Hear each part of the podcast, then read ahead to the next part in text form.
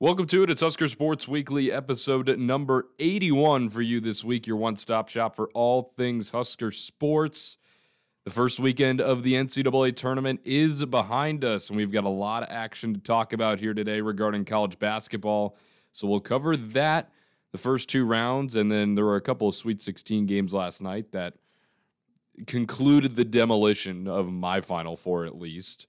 We'll also talk about Husker baseball, Husker spring football, and Husker softball as well during the episodes. We have a lot to cover today before we get into any of that. Connor Clark and Grant Hanson here with you as always.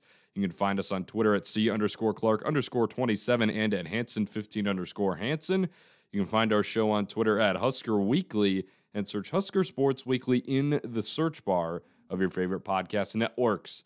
Let's kick it off. March Madness. My bracket was toast from the beginning. I'm sure yours is too. Pretty much.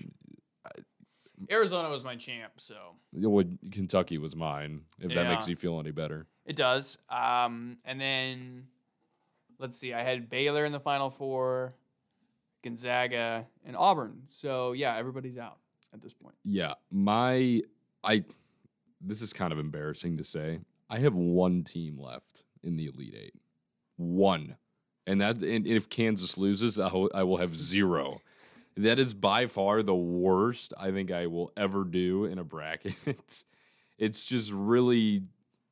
I mean, after Kentucky lost, I was like, all right, all bets are off. I don't really care anymore. I was rooting for St. Peter's against Murray State, um, which actually kind of helps me because I had Kentucky beating them. But I mean, I was rooting for Wisconsin to lose, even though I picked them. I was rooting for Auburn to lose, even though I picked them. Um, I was I was kind of rooting for Kansas to lose against Creighton, even though I picked them to advance. So just a bunch of these games that I don't know. I thought I knew a decent chunk about college basketball coming into this year, but apparently You never know. not. You never know. Apparently not. So a couple of the games that happened last night were the one versus four over in the top left, which is the West region. That was Gonzaga, Arkansas. The Razorbacks beat the second AP number one overall team during the year. The second time this year, they won at 74 to 68, knocking off the Gonzaga Bulldogs. I know a lot of people picked them to win. Texas Tech and Duke played last night. Duke beat the Red Raiders 78 to 73. So the retirement tour continues on for Coach K.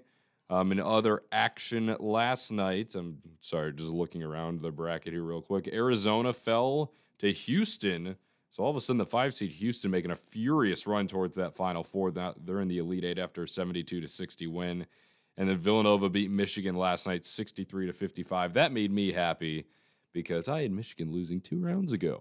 Yeah, no, Michigan losing. I think there's a good amount of people that are happy about that. Uh, Duke losing would have brought a lot of joy Yes, to a lot would've. of people. Uh, but hey, you know what?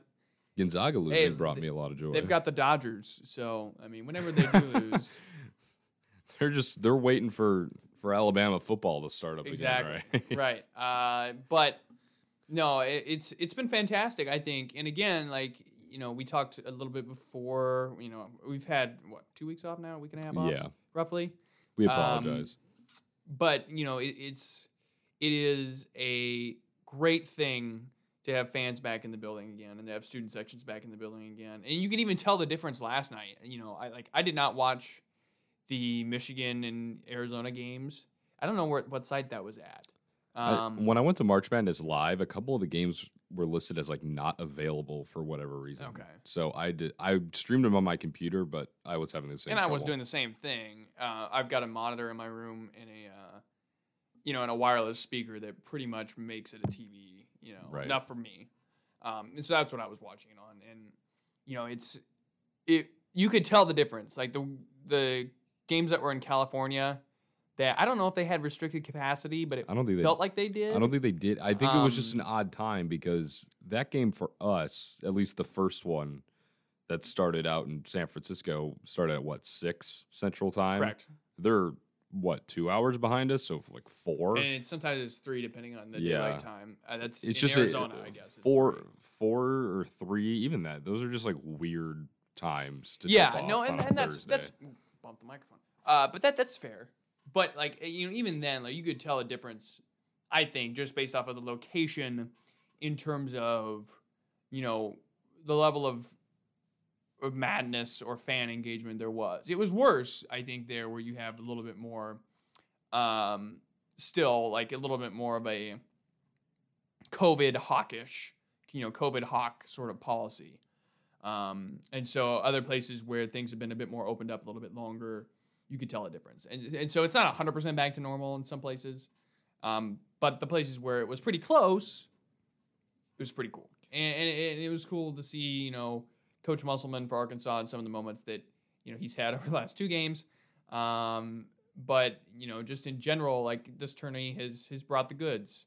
Um, and you have a good amount of people that you didn't expect to be there, and you have a fair amount of favorites. And so, and I think we kind of expected that just kind of how turbulent this whole basketball season has been. But, um, but yeah, the, the tourney has definitely brought it. And, and, and you look at, you know, North Carolina, like that's a team that, you know, is very rarely in this role of underdog or Right. surprise, but they are that this year. You know, they're pretty akin to Loyola Chicago. Or and then and again, like every year it seems like there's a St. Peter's. You know, there's an Oral Roberts. There's a team that just kind of comes out of nowhere and all of a sudden is making a run that nobody expected.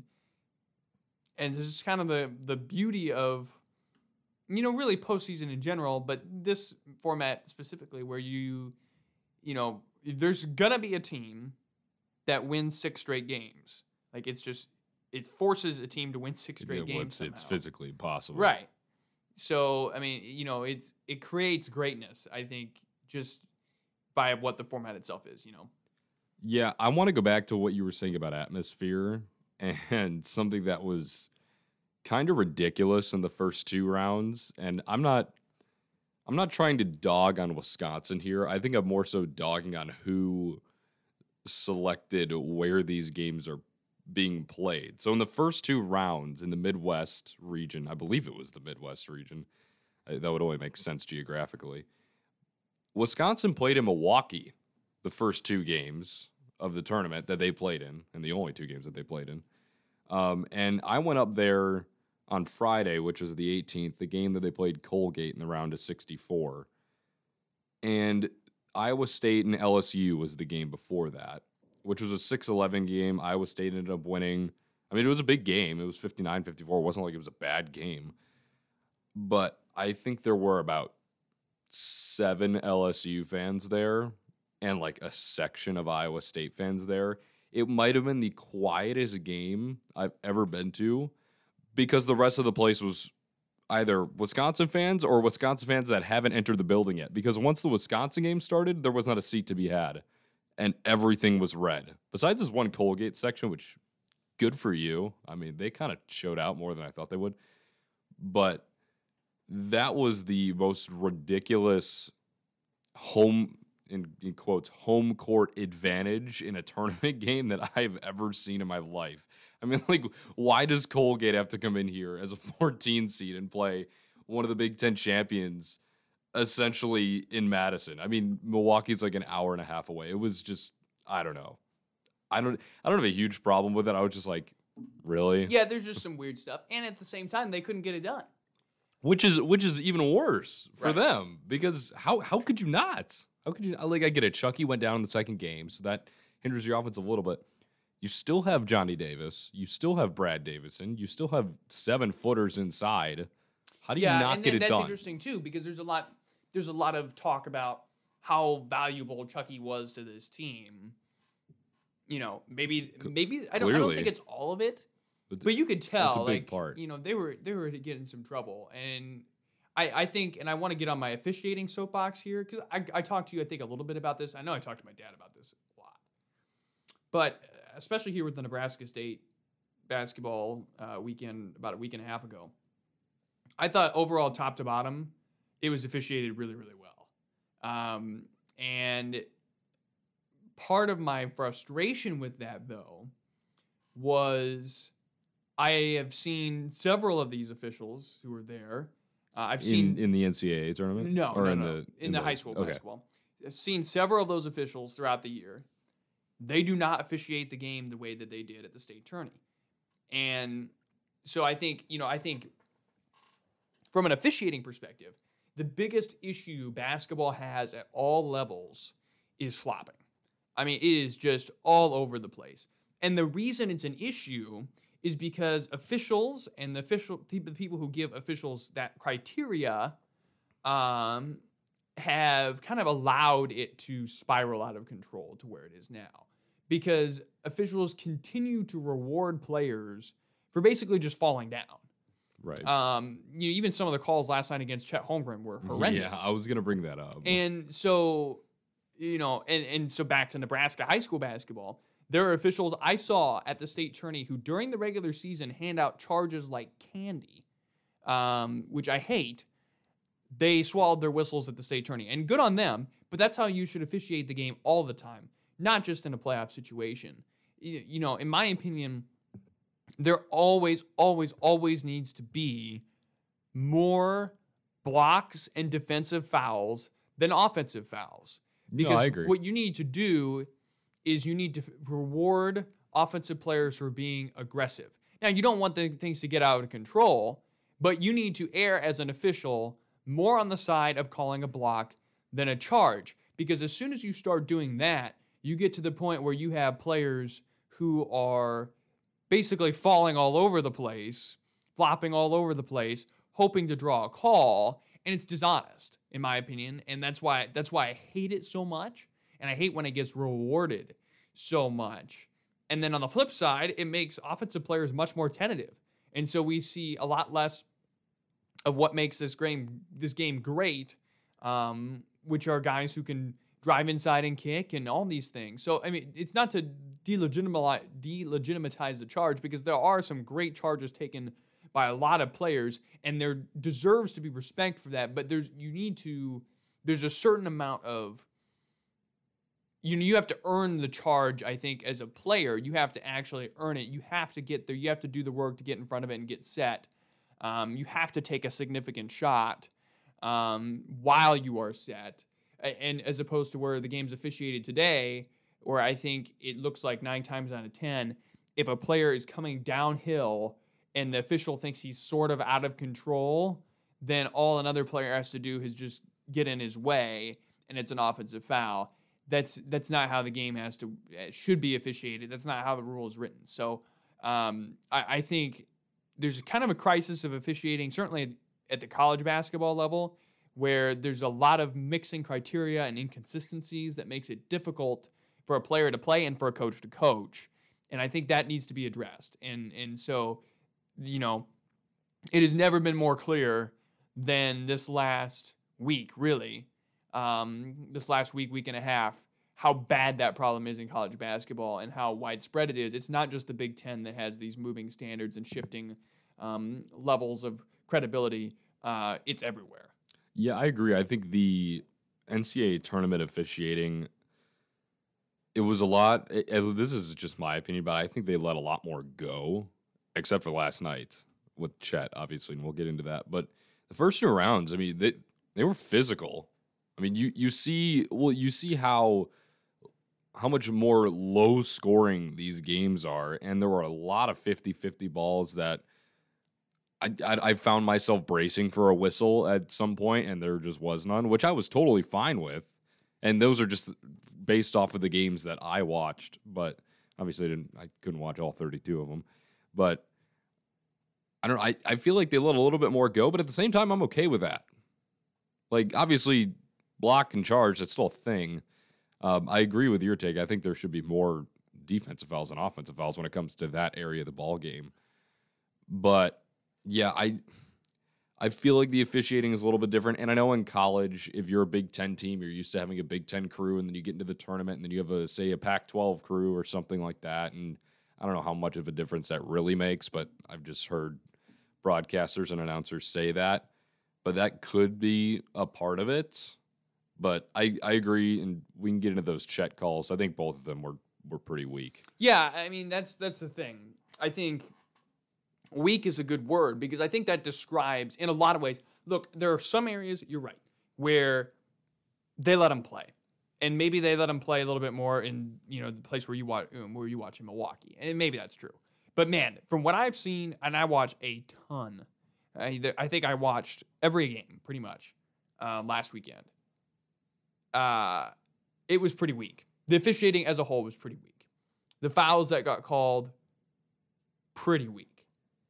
Um, you know, so it's that mix of that and then rewarding dishonesty from defenders that's just so incredibly frustrating for me. And you, you look at the Chet calls. I mean, every almost every one. There, were, I think he had maybe two legit fouls. I think. Yeah, well, and the the last two especially, it wasn't even like he was trying to draw a foul. I mean, the the kid is he's seven foot one. I get it. He's not even two hundred pounds, so he's not the the heaviest guy out there. He's pretty much like a string bean out there, but he's damn good at basketball.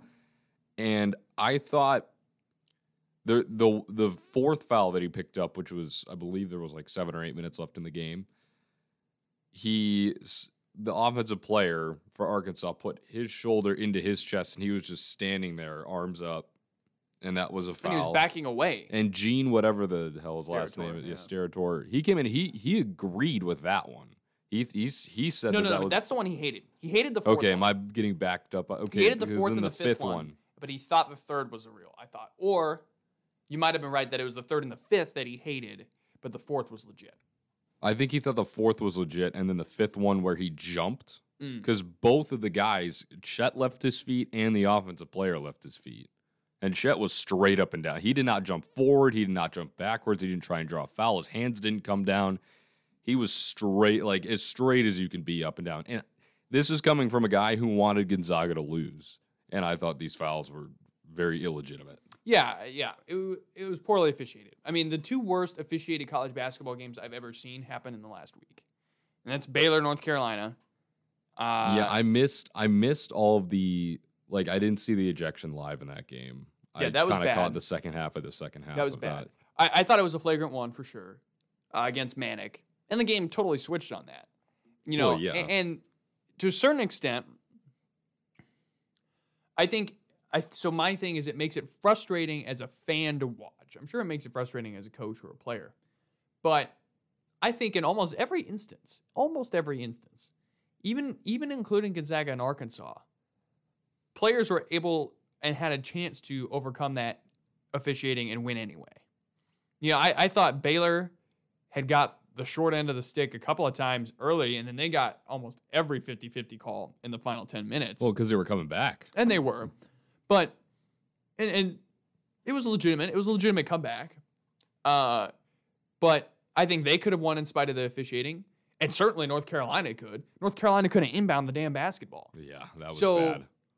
There there were shades of UNI, Texas A&M there. Yeah, I mean, it was just chaos. It's so wild. Like we watched DePaul in person this year, and it's just it blows my mind Yeah. that a high school or a Don't- college, a Don't get me started on that. co- but that a college basketball team could struggle to inbound the basketball. yeah. And look, and and uh, like people will say, listening to this, or maybe anybody else who has a similar take, oh, you guys couldn't do it. Brr.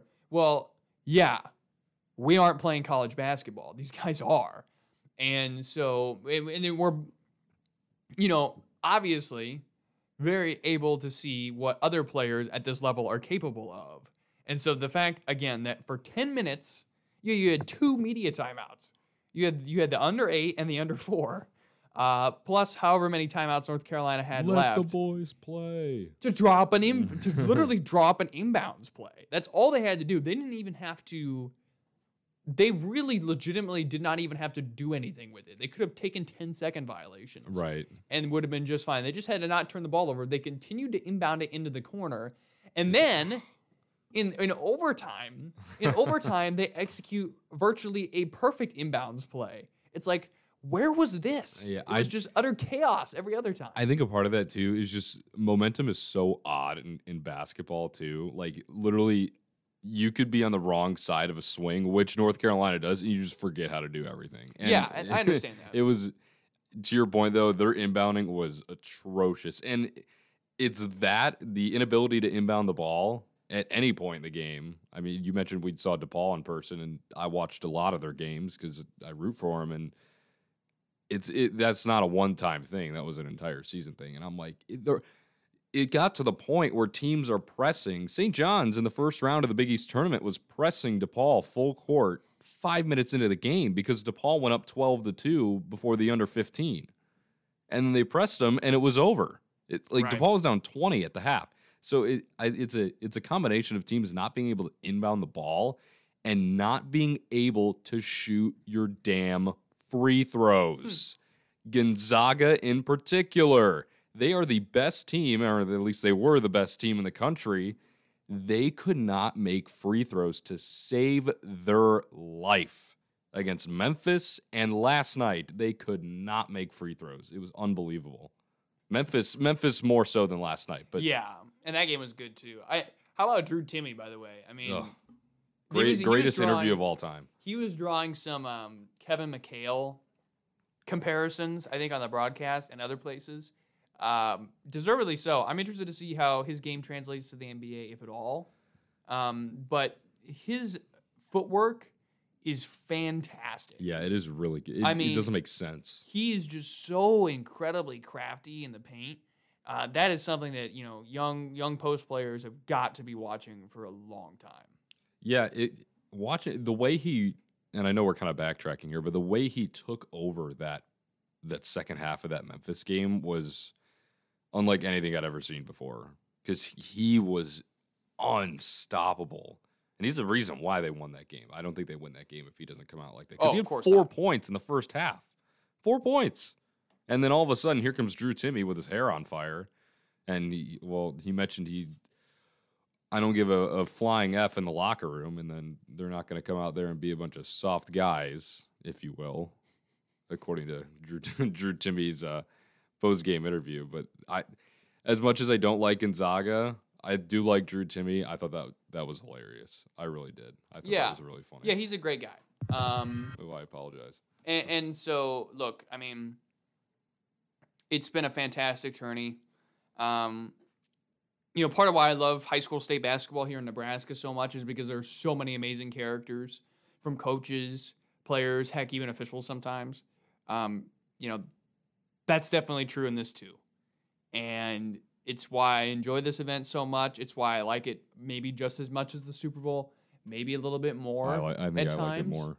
Um, I like. I think the championship game doesn't compare. Like the Super Bowl is way better than the college basketball championship Oh game. no, yeah. That's, but like the as an true. event as a whole, um, it's just so fantastic, and I am incredibly excited to see how things turn out. I enjoy watching it. There's nothing like that opening weekend. There really isn't, uh, and it's paid. I mean, it's so good to have it back, pretty much completely normal. Um, it's so many like so many things around here right now. I mean, I was just even thinking about this earlier today. You know, you know, getting to see professors and you know most students at this point not wearing masks and getting to see people's full faces or smiles. It's it's great. It's really fantastic, and so it feels like we're on the other end of this thing for the most part now, and, and that's a relief. Now let's transition over to spring football. As there was a pretty big story that broke yesterday, and I, I use big hesitantly because we don't know what it's going to come to. But uh, Scott Frost took the podium yesterday following a spring practice. Mentioned that uh, he he was a big fan of the intensity to get better on the practice field yesterday. He also mentioned Xavier Betts isn't on the team right now. They're having a meeting as far as we know, it could be happening as we speak. He said yesterday, which was Thursday, that they were having a meeting with him on Friday, Which is and- today. which is today, and that will decide his future with the football program. I don't know what it what's up. Scott didn't seem too happy about it when he was asked about it. Many people think it's grades. Many people think he just doesn't want to be coached hard enough. Uh, maybe it could be he just needs to get his priorities right in life. Maybe football is just isn't doing it for him anymore. Who knows? But bottom line, right now, Xavier Betts is not, for now, a Nebraska Cornhusker on the football team, which would be a big loss, especially for this receiving room.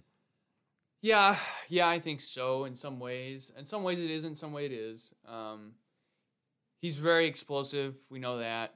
He's very talented. We knew that. But he's gonna get a project. We knew that too. I mean, he he barely made the great academic standards to be accepted here on scholarship, and you know, maybe that's part of this situation that we're currently seeing unfold here. Maybe it's something different. Maybe it is like, you know, there's been some speculation out there about, you know, his effort and what Mickey Joseph wants out of him and the idea that those two don't necessarily agree on that front. You know, what we do know is that did not return with the team after spring break. We know that he had a meeting today or is going to have a meeting today on Friday. We'll find out where it goes from here. I I, I think this team is going to be fine at the receiver position. Losing Xavier Betts sucks. I mean, let, like let's not sugarcoat that. If that does and that looks like um, that will happen, it'll be another guy who's left this program while Scott Frost has been at the helm. There's a lot of comparisons being drawn there. Look, I don't know if Xavier Betts even plays football again. There's some discussion about that, that he might be done from that aspect. And you can see when his cousin has chimed in on Sean Callahan's tweet on Twitter asking everybody to back off, basically, because he's trying to figure some stuff out, his meaning Betts. So that looks like that's in play here too.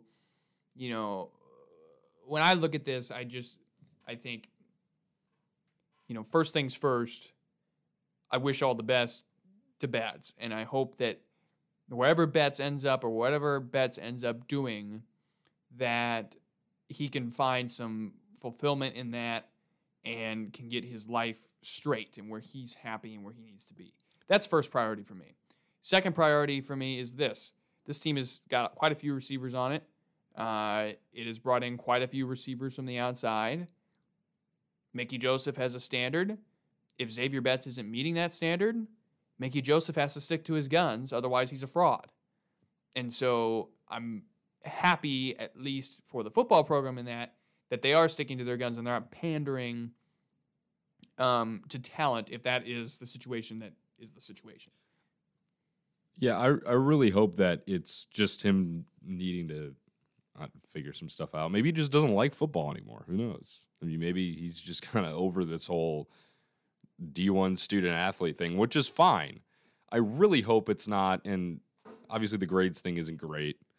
I really hope it's not that, but I really hope it has nothing to do with the way Mickey Joseph coaches him. Because if you are a player, and this is just kind of my thinking on it, if you're a player that knows the talent that Mickey Joseph has produced in the last couple of years, and you have the chance and really the privilege to be coached by him, and he, not that he doesn't want to take advantage of. I don't know. I don't want to say the wrong thing about Xavier because obviously I don't know what the situation is, but I I just wouldn't be as a fan and as a, media member wouldn't be too happy about that if you don't want to be coached hard enough by Mickey Joseph, who has coached two of the better wide receivers now in the National Football League and could really help you take that next step because you're Xavier Betts, you have the ability. There's no question about that. You are athletic as all hell and you have all the talent in the world. Uh, yeah, that's the biggest thing.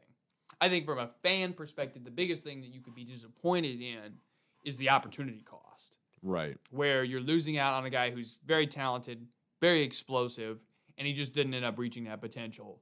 Uh, I, I think there are a lot of people who are excited to see what Mickey Joseph could do with Xavier Betts, and now it's possible we don't see that. Yeah, which is really disappointing. But at the same time, you turn your head to Omar Manning. He's still on the team, at least for Correct. now. Fingers crossed at this point. Uh, but that's really the biggest story coming out of spring ball here for the Nebraska Cornhuskers. Spring game April 9th, coming up here in just a couple of weeks. That's right. That's Just a couple of weeks here. it's early. April 9th, Saturday. Um, and another team will also be in Lincoln on April 9th, which is Husker Baseball, which which we will talk about right now. They have a series starting tonight after the South Dakota State game was canceled on Wednesday due to horrible weather. Uh, they open Big Ten play against a Michigan, Michigan, the, the bad Wolverines. Three game series tonight, tomorrow, and Sunday. First pitch tonight, according to the Huskers.com website, 7:32 p.m. That's such a weird start. Uh, not 7:30, but 7:32. 7:32. Well, it's kind of like the the 707 first pitch in the majors or something. Uh, it's it's kind of a weird Yeah, I mean it's definitely baseball weird. thing because it's it's is seven right. it's 7:32 It's 2:02 tomorrow afternoon, and then it's 11:02 on Sunday morning. yeah, and I've got I've got the Friday and the Saturday game to to write, and uh, it, it's a big weekend. It's a big weekend for Nebraska because you get a season reset. I think in a lot of ways where you can say, all right, what happened is in the past. I think we've figured out what we need to figure out as a team about, you know, about who we who we are as a team, what our freshmen are capable of. Will Bolt talked a little bit about that asked them the other day if there's been like a bump in competitiveness or uh, or emotion or uh, I think I'm trying to remember the other word I used, maybe energy. You know, after what happened on Sunday, and he said no, and he doesn't want that because he wants the, the same level of consistent effort, attitude, and intensity. That's the other, that's the word I used. Intensity, intensity on a week to week, practice to practice basis. He felt like they had that on Wednesday, um, was looking forward to a good practice on Thursday. We'll see if that comes to fruition on Friday night. And Michigan is a team that, while certainly is ranked in the top four in the Big Ten in almost every single offensive category, is a team that could be possibly taken advantage of on the mound. They've got a really good guy who's going to take the the, the mound tonight. Um, I think it's Charlie something or other. Uh, but he's he's obviously very, very solid. But outside of that, there's still a lot of questions. There's questions about um, really who the other two guys are going to be in the order. So that's somebody, uh, Connor O'Halloran, who's going to be on there tonight. Nice. Um, full five pitch arsenal there. Uh, leads the team in strikeouts with 33. But after that, it's it's a couple of question marks. So you know, for for Nebraska, you want to get two out of three this weekend, like you did a year ago uh, against this team to close out the regular season, and you need to start things off well tonight. I, I think even if Nebraska loses tonight, they keep it close. Things are going to be heading in the positive direction, and that a lot of that lies with Cody Frank. We'll be getting another Friday start, and his last Friday start. Granted, it was his second start in the span of a week, but he had about two innings that he lasted. And that's not what you want, especially when you compare it to his first start uh, against Northwestern State on a Friday, and he really jump started Nebraska into the weekend where they could have won their first 4 0 weekend of the year had it not been for a collapse against UT Arlington. So, you know, that's big. How Cody Frank sets the tone tonight uh, when when he takes the mound in the top of the first inning is going to be really big for the rest of the series and the weekend. And and to a certain extent, what happens this weekend is going to go a long way to determining some of the tone of the rest of the year. Because if Nebraska gets swept and trounced uh, in these three games this weekend, we could be headed for the danger zone for the year as a whole. Yeah, you'd be in the left lane of the highway to the danger zone, that's for sure. Cody Frank getting the start tonight, as Grant mentioned. Two other pitchers here this weekend that will start on Saturday. Shay Schanaman will take the mound at 2 p.m. against Michigan, and then Dawson McCarville on Sunday at 11 a.m. to take on the Michigan Wolverines. Michigan 11 and 9 coming into this series, as Grant mentioned kind of a new slate for this Nebraska team. You start conference play, you're 0 0 in conference play. Uh, you get a pretty good test in Michigan coming to town. Want to defend home turf, especially after a 21 to 4 loss against Texas A&M Corpus Christi. This is a big weekend, as Grant mentioned. You can win this series. You play Creighton at their place on Tuesday, and then you go on the road. Ohio State. You play Omaha again, and then you're at home for three games set against Rutgers, one game against Creighton. Rutgers is interesting because Rutgers has had some some troubles. And then uh, up and down. You have four games against BYU as well the following weekend, and then you're home again against North Dakota State before going on the road again. So there's a lot of home games coming up here in the next month or so for this Nebraska baseball team, and it's not like it's not like they're totally out of it. They're eight and eleven. I mean, it was better than the no. one and six start that they were on. That's for sure. it's it's more of a matter of can they put that behind them uh, can they find some consistency? Consistency is a word that Bolt has used a lot. Uh, he's used it in the last few years, really. Uh, just about everything, right? He wants a consistent approach. He wants a game by game, day by day approach from this team. And so far this year, that's kind of been the, this team's biggest struggle. No matter what they've brought in practice, and, and I don't think Will is unhappy with what's been brought in practice, but there hasn't been that consistent play where you've had, you know, a a game where all three phases, right, your defense, pitching, hitting, are all firing. I don't I don't know if they've had a game like that this year. Maybe the closest game was maybe the first game of that New Mexico State series this last week. That might have been it. Uh, but I, you look to year to year. You know, even at the beginning of the year against Sam Houston, they take the lead in the top half of almost yeah every game. They took the lead, I think, except maybe the last one. And every game, they immediately surrendered the lead within an inning.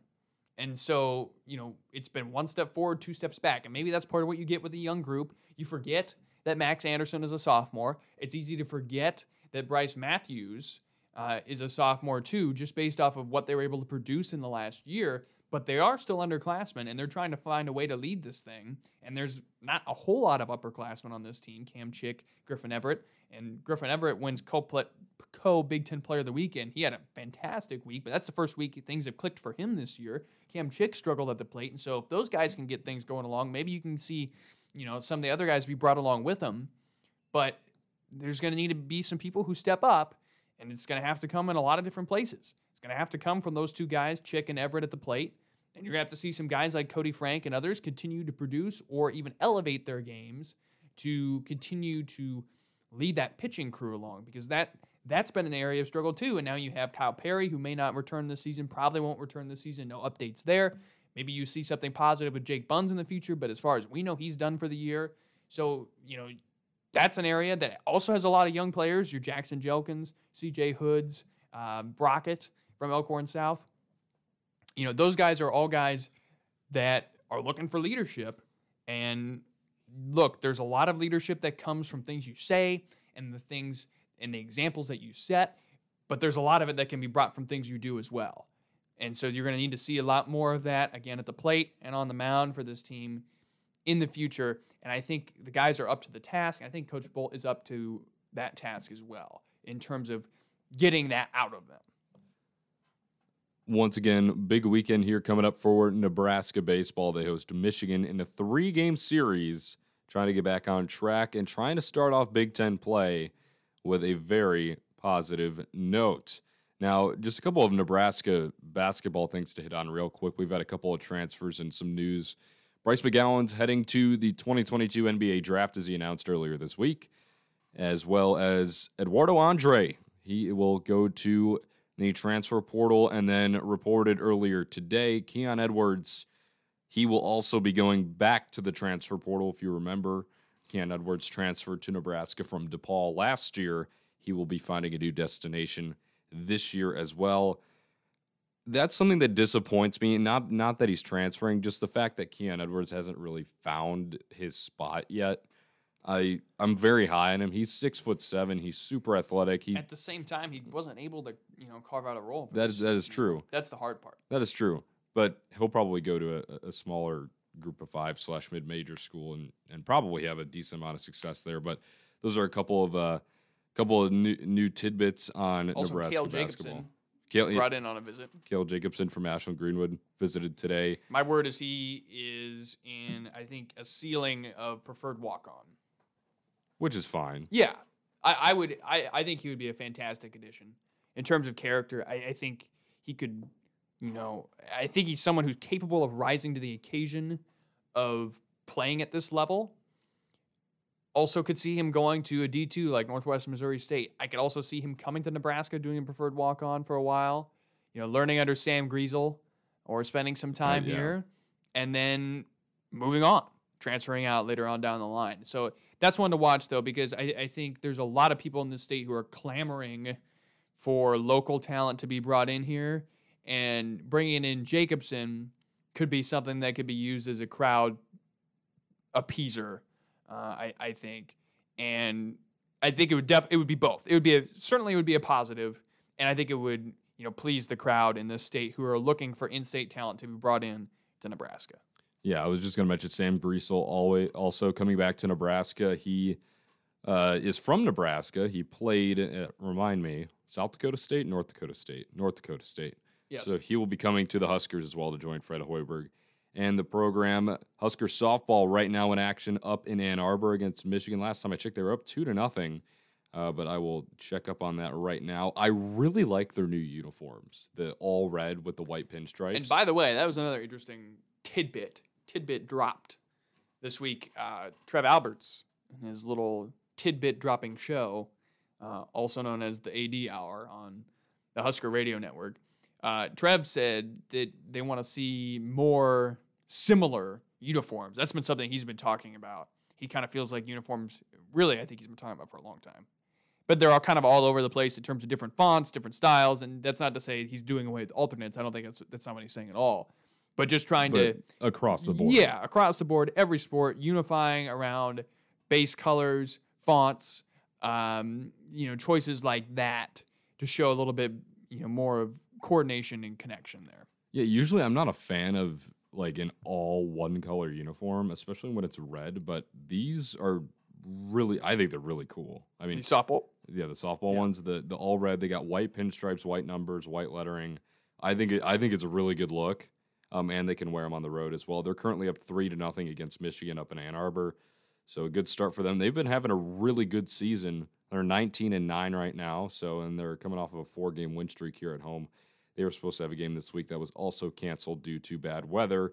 Um, but they're in action. Husker baseball in action tonight. More Sweet 16 action tonight as well. Can St. Peter's keep it going against the Purdue Boilermakers? God, I hope not. I think everybody who doesn't live in West Lafayette, Louisiana, or Louisiana, I'm rooting for Purdue. India. How dare you? uh, what's I wrong with like you? I like seeing Jaden Ivey. I think he's fantastic. You can see him in the NBA next year. I would prefer to see him, What if he goes to your beloved Memphis Grizzlies? and that's possible. He's been mock draft there. Uh, I would also be down for a little ED action for the He, Grizz. I, I would get him and John Morant confused because they wear the same hair. Yeah, and Jaw's a fan of his. I think. I, I think so too. Yeah. But I can see Bryce McGowens ending up with Memphis as well, like a late round first or second round pick. But Yeah, yeah, last time I saw, he was 30th on a mock draft to the Thunder, but that was on that's another one to watch. By the way, the the draft status of Bryce Bryce McGowens. Bryce McGowens. Um, I was gonna say something. I was gonna say one more thing. and Now I can't remember what I was gonna say. Oh yeah, that's Sweet right. I need to see more Doug. Doug of St. Peter's. Oh yes, Doug. I yeah. I need to see more of those Uber Eats, not Uber Eats commercials. I think it, it's funny bring that up. I think the funniest. Have you have you seen the one where it's like the woman orders purple lipstick and she starts eating it and she's like, "Oh my god, it tastes like purple." And she says it like a five year old. It's I have I not. I, was that that one? I, I noticed they had some new ones out last night. yeah, that that one's funny. There's, Uh, there's one of this guy like eating tape. There's Right. yeah. No, so that's the thing. So you haven't seen Succession, no. but that is a show on HBO, and he's one of the stars of that show. Oh, okay. And so basically, you know, in those ads, Greg is his name in the show, and so Greg is basically playing the same. He's basically playing the same character. Mhm. Uh, so it, that's another reason why I like those commercials so much. But it's funny because like I was having this discussion with some family over spring break about like why do we feel like you know the Super Bowl is like one of the biggest advertising events of the year. Why in the world is March Madness not the same? Because I think aggregate viewership across the whole tourney is got to be close. Um, but it feels like apart from the you know the advertisements with Charles Barkley this year, the Uber Eats Don't Eats It commercials, that's kind of it in terms of the funny commercial department. You know, Well, Grant's not a big fan of the green iPhone. At least the no, ad. I that ad, that ad, like, and I told you this, that ad is literally the definition of like the whole, you know, the meme where it's like this meeting could have been an email. Yeah, like this ad could have just been an email. The iPhone's green now. The end. Like what? How much money did that cost? Not only to buy the ad, but to make the thing. It's like Well, who I cares? I It's tol- green. I told you it's a it's a stereotypical. Who's been clamoring for this? It's an I don't know people who like the color green. Maybe it was the St. Patrick's Day thing. I don't know. that Maybe would be the- kind of hilarious if it was. because but it, it was such a stereotypical Apple commercial. A, bunch of cinematic shots So and then bad. crazy music behind it with a bunch of like I'm just like. I'm sitting there. I'm just like jungle rave. I could have a green iPhone. you Let's could have a green iPhone, but then you put a case on it, and you wouldn't see the green Exactly. on the iPhone unless you get a clear case. And, but those like, get dirty really Again, fast. like how does that work? Like, look, you can see you can see part of your iPhone through the case still. Then you have to color coordinate the case I mean, to you your green iPhone. You could if you want Why? Just pick black or white, because people and then and then you can get all creative with the case. because not everybody nobody use nobody does it just the iPhone. because a what case. what if you set your phone down next to a bunch of black iPhones and you don't know which one's yours? Yeah, yeah. Except for the one person who's like, oh, I gotta. It's everyone's gonna have a green iPhone. you got the green iPhone. Maybe green green is the new black when it comes to iPhones, but uh, Grant I has hate a, that commercial. Grant has a not I a hate fan. that one. I also hate the uh, Kim Keats investor one, uh, which thank God they seem to have retired that from last year, where it's like Greg Gumbel from the CBS thing, and he's like talking about he's like going through the yeah, blah, blah, blah," and then and then it's Oh. like this lineup of players, and it's like Kim Yeah. Keats investor. I, I hate that one. That that one's not great. I honestly, I'm not a. I don't. There's a one with, and I love Mike Breen, but there's one with Mike Breen. That's Oh, that one last night? So That just was kind of- like It's kind of funny. It's not. It's not great. It's it's it's very cringe, cringy. I don't I don't like it when they put announcers in a commercial setting or they're Well, like State Farm's doing that all the Well, time now Yeah, but like it- Gus. Gus can actually like do it because he's done that like a couple of times now. But when you put a a guy who literally says non-scripted stuff basically for basketball games his entire life, and then you give him a script to read off of, and you act like he's calling a game, that just doesn't just doesn't Yeah, no, I agree. Just doesn't like it. I like the mascot ones, the driving mascot ones. I always think those are generally somewhat funny. You know, it's like the one dog in the back and the two devils Yeah. who got it way hot. Like, okay, that's funny. Well, uh, Grant Hill favors the Blue Devil in the uh, yeah, the those master are good. I like the the, mascot the. Ritz Carlton. well, we we've gone on a little bit of a tangent here about March Madness commercials. If you're listening this far, though, tell us which one is your favorite because there's a lot of them out It's there. like okay, here's another here's another tangent. It's like my aunt was reading a book from the library on our on our vacation, and she got like halfway through it, and she saw a note in the book that was left by somebody else that Oh, said, boy. "Congratulations for making it this far. this book is horrible." it's like that. So if you've got it this far, congratulations. Good job, everybody. Thank you for listening all the way through. But they also brought back the uh, before we go the E Trade baby. The E Oh Trade baby is back. Flashback to Oh like God. 2012. The E Trade baby is here to stay. But that's all the time we've got for today on episode number 81 of Husker Sports Weekly. We talked about what did we talk? We just We we, talked talked, about about, commercials. We talked about commercials. We talked about the and to NCAA think, tournament. to think, we almost didn't record this episode. Yeah, we just I'm I'm glad. I'm glad we I'm- did now because this is a really I I like this last seven minute span of just Yeah. nothing. yeah. but that's all the time we got on episode number 81 of Husker Sports Weekly. We talked about the March Madness tournament, Husker baseball, Husker basketball, Husker softball, um, and Husker spring football. Be on the lookout. We're back to more of a consistent schedule now. Now, now that we're back on campus and we know everything that's going on now. Um, so we'll be back more consistently. Uh, if you haven't yet, go check out our other episodes as well. Our last episode was with Jeff Ekstrom, who's co-host of Athletes Unfiltered. If you want to hear his opinion on things, go listen to that one. Um, but we'll be back next week. Once again, you can follow us on Twitter at C underscore Clark underscore 27 and at Hanson 15 underscore Hanson. You can follow our show on Twitter at Husker Weekly and search Husker Sports Weekly in the search bar of your favorite podcast networks. We'll be back next week. Enjoy the weekend series between Nebraska and Michigan. And until next week, go Big Red.